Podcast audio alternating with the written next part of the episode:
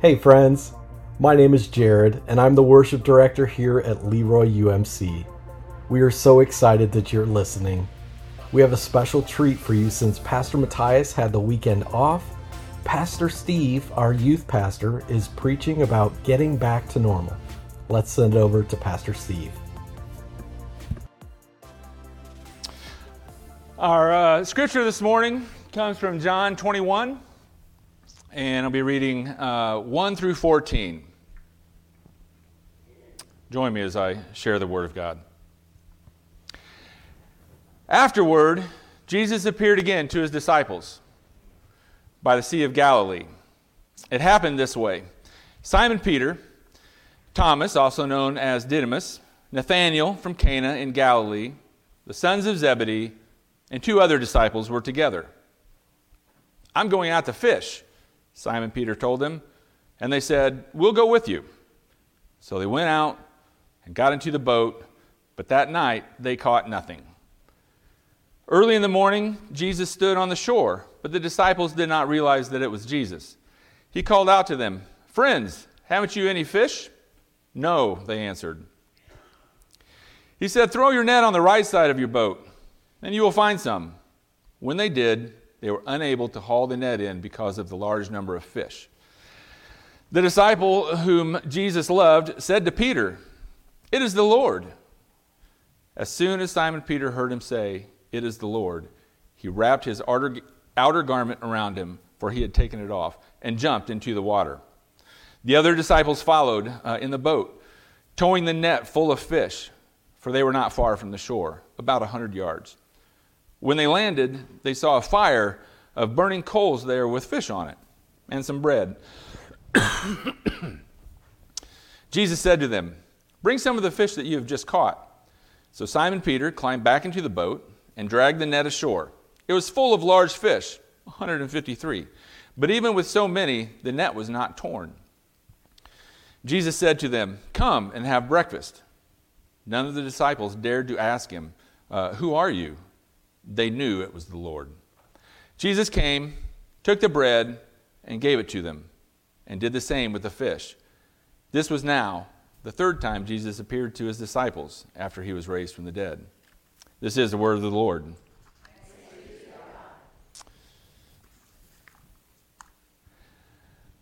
This is uh, a one off sermon.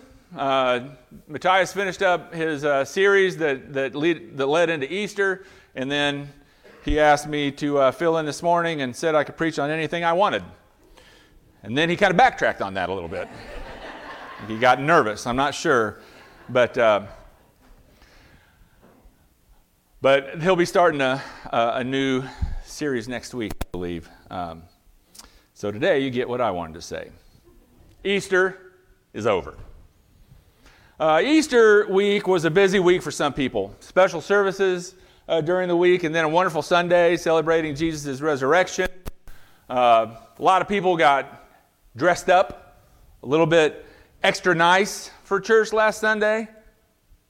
Not to mention there's a whole lot more people uh, uh, here on that Sunday than on a normal Sunday. Uh, and families gathered and, and uh, big celebrations. And now here we are, back to normal.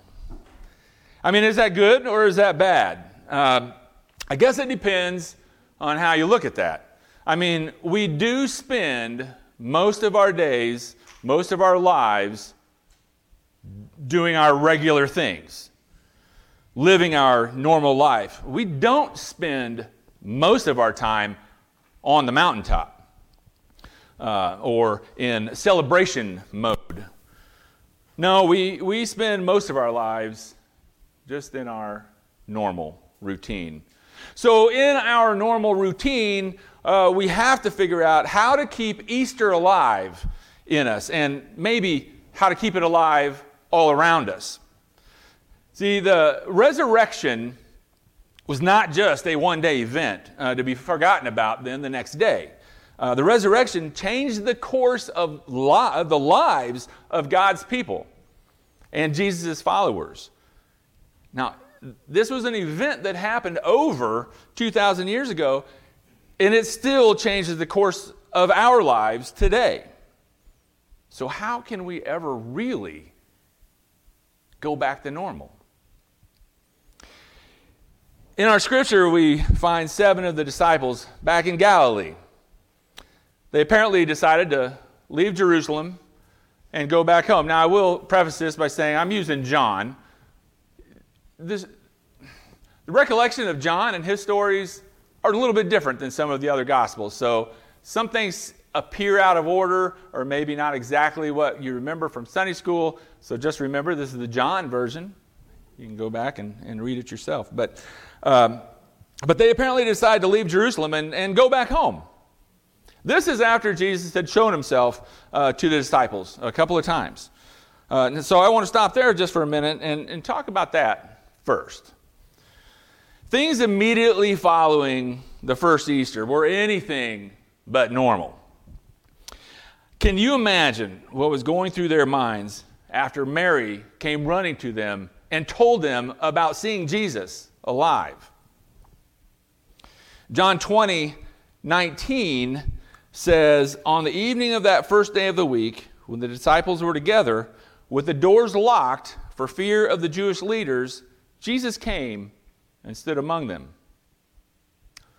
So they were all a little frightened, mostly of the Jewish leaders. I assume that uh, that was kind of in fear of what they might do to them if, if they got wind that uh, Jesus was still alive. They would blame them for stealing him and, and all that sort of stuff. But I also think that they were probably a little bit frightened about Jesus actually being alive and what that meant, what was next for all of them. They had witnessed the miracle of bringing somebody back to life before, but uh, this must have seemed bigger.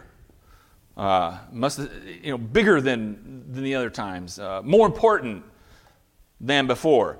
But, but anyway, Jesus just showed up in the room, that room that was locked. The disciples had followed Jesus for three years, and they learned from him and witnessed a lot of miracles and truly believed that he was the Messiah. But they are still normal people with wild thoughts that uh, you know going on through their through their mind, trying to figure things out as they went. So put yourself in that room or put yourself in your own locked house. And then imagine that a man is just suddenly there, just shows up and is standing with you there, with you and, and your family. What's your first reaction?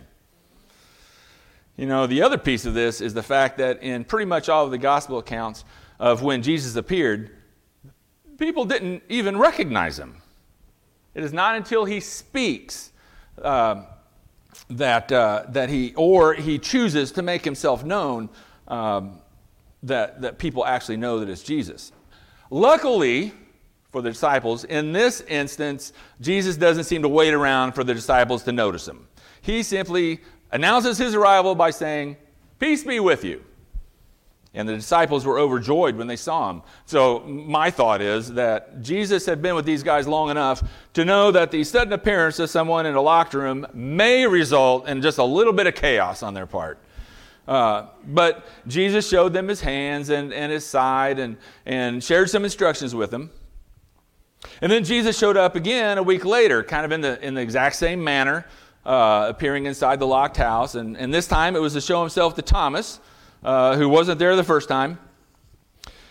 And then it says in John that Jesus performed many other signs in the presence of the disciples. So it's after all of that happened, it's after all of that that some of the disciples have now chosen to go back home to Galilee. Why did they go back home? Why didn't they stay in Jerusalem where all the excitement was, where Jesus was, where he was showing up and where he was appearing to them and performing miracles? We'll get to that in a minute. But the disciples were all gathered around together at the Sea of Galilee. This is how I picture this happening. If I had a translation, this would be the Steve Bible translation. Simon Peter's just looking around, kicking the sand, kicking the rocks, got his hands in his pocket. I don't know if they actually had pockets in their pants. This is my version. This is how I see it. Um, had his hands in his pockets, and he's kind of one of these. Mm, I'm going fishing. And then the other disciples are looking around. All right, I'll, I'll go with you. I'll go with you. Sounds good. Sounds good. We'll go with you. Back to normal. Back to normal. Back home and back to what they were doing before they ever even met Jesus. Kind of makes sense, though, right? We can get on that spiritual high when we go on a mission trip or go to a camp or go to a great banquet weekend or something like that. Um, but we can't stay there forever. At some point, we have to go home. The goal is to allow that experience that we had to shape us and, and mold us into a better follower of Christ and, and to live, with, live for Him better than what we had been doing before. Of course, it, it doesn't always work that way, does it? Um, many times, after a spiritual high and, and we go back home and things go back to normal, they really go back to normal. In fact, sometimes we actually slide back a little bit, you know, just into our normal routine and forgot how it felt when we were on that spiritual high. In fact, I would say it's probably much easier just to go back to what we were doing before uh, in, our, in our normal life. We might even say that it would complicate our lives. Now, we know that's not true. Jesus doesn't complicate our lives, we, we do that all by ourselves. Uh, Jesus, He gives us the joy and peace and direction and comfort and many other things. But it's still difficult not to fall back into that trap of our normal, isn't it? But what if we take our experiences and our desires for Jesus and create a new normal for our lives? I mean, that, that seems to be what would make more sense, right? To create a new normal. You know, maybe that's what the disciples were doing. They had all of their experiences with Jesus, and even though they still didn't understand everything uh, 100%, they knew that they needed to continue sharing the gospel to people just like they had been doing uh, with Jesus. They knew that they had been called by Jesus, called by God to be in ministry, to continue the work uh, that they had begun with Jesus. But how to start this new chapter of their lives was probably a little bit confusing. I mean, Jesus was still here, kind of. But they weren't traveling with him like they were before. They weren't following him everywhere like they did before. Uh, now they were beginning to understand that they were going to need to figure some of this out themselves, how to continue without Jesus always being there physically to lead the way. So they went back to where it all started fishing on the Sea of Galilee. They went fishing all night and they didn't catch anything. But then, as they were coming in, a man they didn't recognize was on the beach and called out to them. My version. Hey guys, didn't you catch anything? And he said no.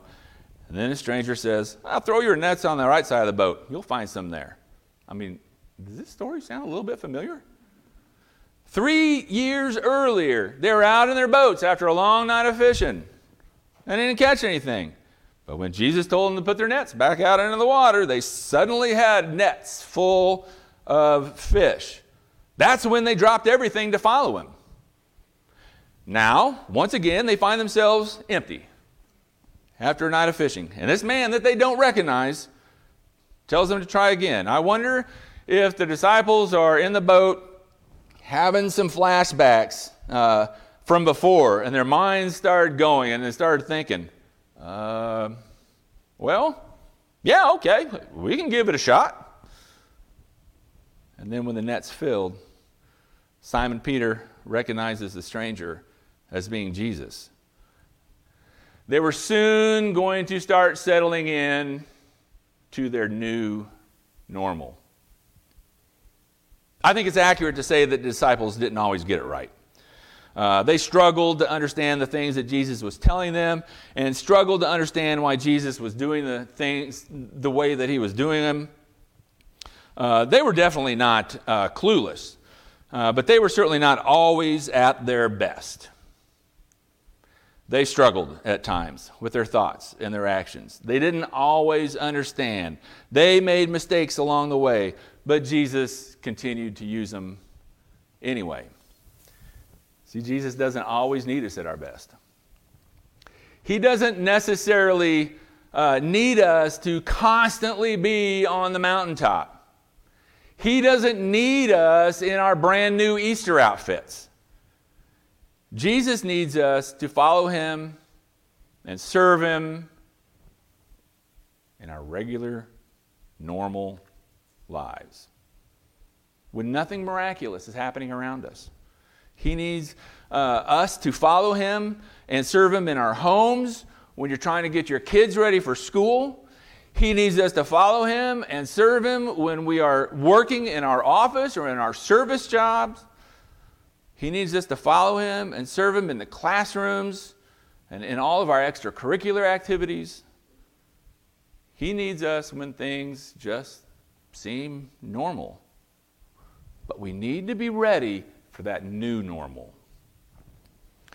When Jesus grabs a hold of us, no matter if that is on Easter Sunday or at any other time, things can never be the same. They just can't. They can't be the same. We have to get ready for that new normal. I'm, i remember when I accepted Jesus in my life, nothing was the same after that. I mean, I went back to work at my job on Monday. We still had kids that we had to take care of.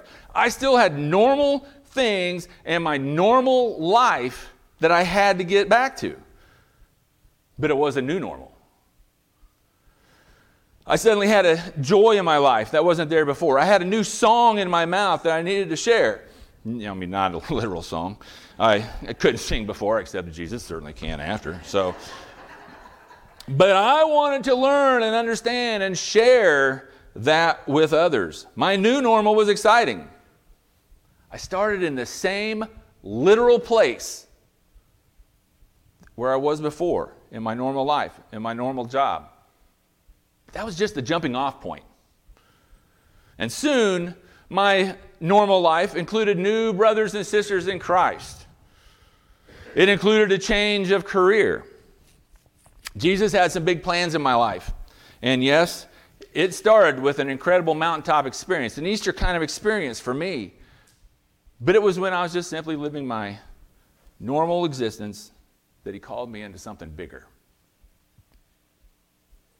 The disciples, they went back to their normal lives. And that's when Jesus came to them. Simon Peter had three years with Jesus and loved him and served him and believed in him. And then he simply did what seemed normal. He decided to go fishing. After this second miraculous catch, Jesus had a heart to heart with Peter. And this is where Peter, he, where Jesus asks Peter if he loves him, and Peter says, "Yes, I love you." And then he asks him again, and then he asks him again. And in that conversation, Jesus tells Peter what he's supposed to do next. He tells Peter to feed my sheep. Jesus is just telling him that he is supposed to dedicate his life to telling other people about Jesus, about the gospel. Jesus also tells him things aren't always going to be easy.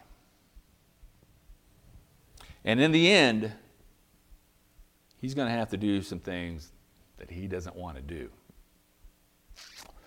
Uh, Jesus, if you read the scripture, Jesus is basically telling Peter uh, that this is what he needed to do, and that eventually he was going to die a very unpleasant death by the hands of his enemy. Now, that seems like a rough new normal. It seems like a rough normal for Peter. Just getting started, and he already knows how it's going to end. Um, but in true Peter fashion, he listened. That's my version. Peter listened. Okay, all right, all right. And then he's kind of looking around and he sees John behind him, you know, the disciple that Jesus loves. He sees John behind him and,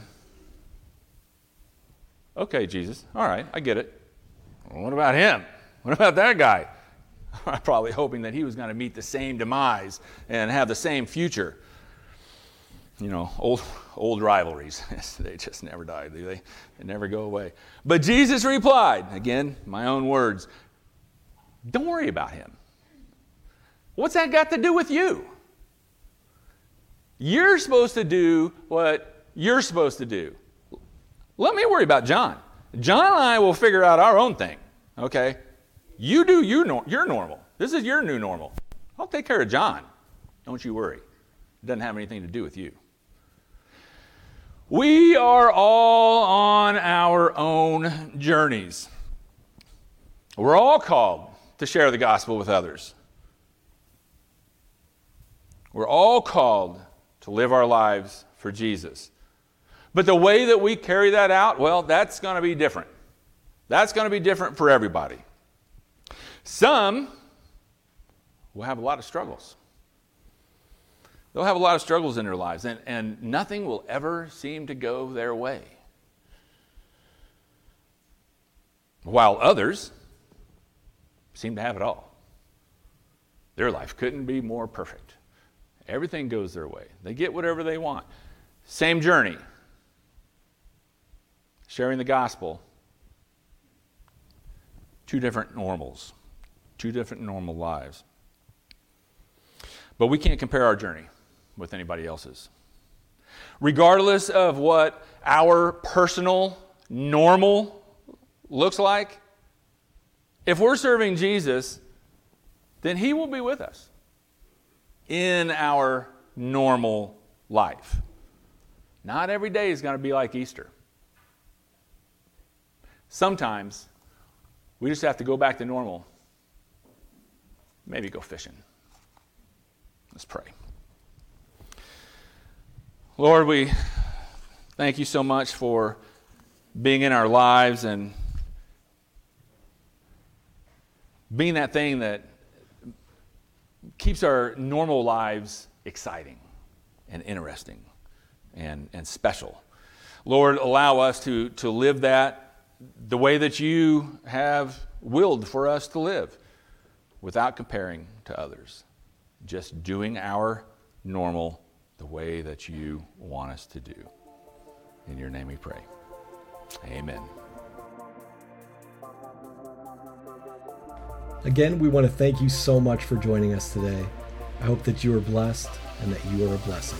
Go in peace.